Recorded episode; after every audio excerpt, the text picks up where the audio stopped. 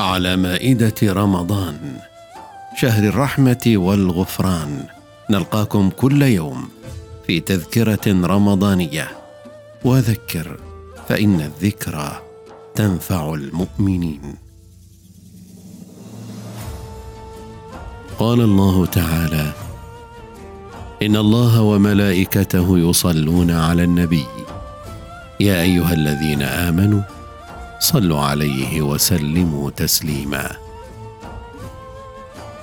عن أبي بن كعب رضي الله عنه قال كان رسول الله صلى الله عليه وسلم إذا ذهب ثلثا الليل قام فقال يا أيها الناس اذكروا الله اذكروا الله جاءت الراجفة تتبعها الرادفة.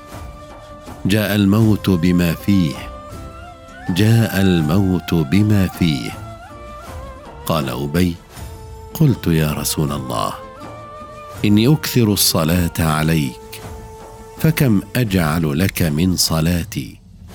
قال ما شئت.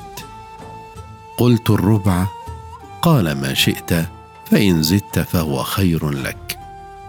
قلت النصف قال ما شئت فإن زدت فهو خير لك. قلت فالثلثين. قال ما شئت. فإن زدت فهو خير لك. قلت أجعل لك صلاتي كلها. قال اذا تكفى همك ويغفر ذنبك.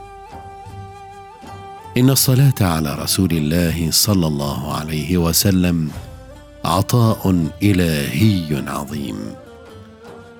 يناله أصحاب الفضل والوفاء والعرفان الذين يعبرون عن صلتهم برسول الله صلى الله عليه وسلم وشكرهم لله على فضله العظيم برسول الله صلى الله عليه وسلم.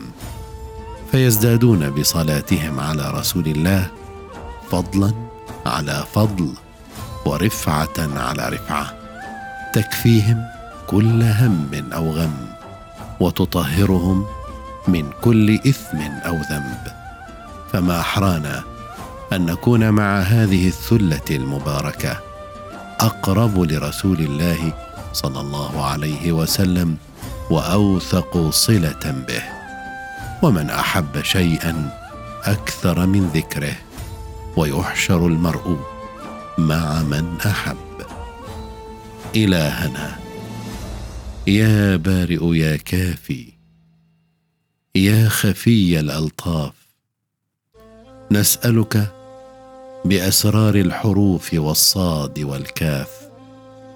اللهم زينا في يومنا هذا بالستر والعفاف.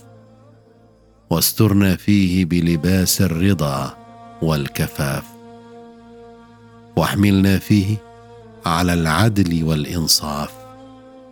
وأمنا فيه يا إلهنا من كل ما نخاف. وصل اللهم على منبع الأنوار وكامل الأوصاف سيدنا محمد وعلى آله وأصحابه ومن سار بسيره واهتدى بهديه العظيم. وآخر دعوانا أن الحمد لله رب العالمين.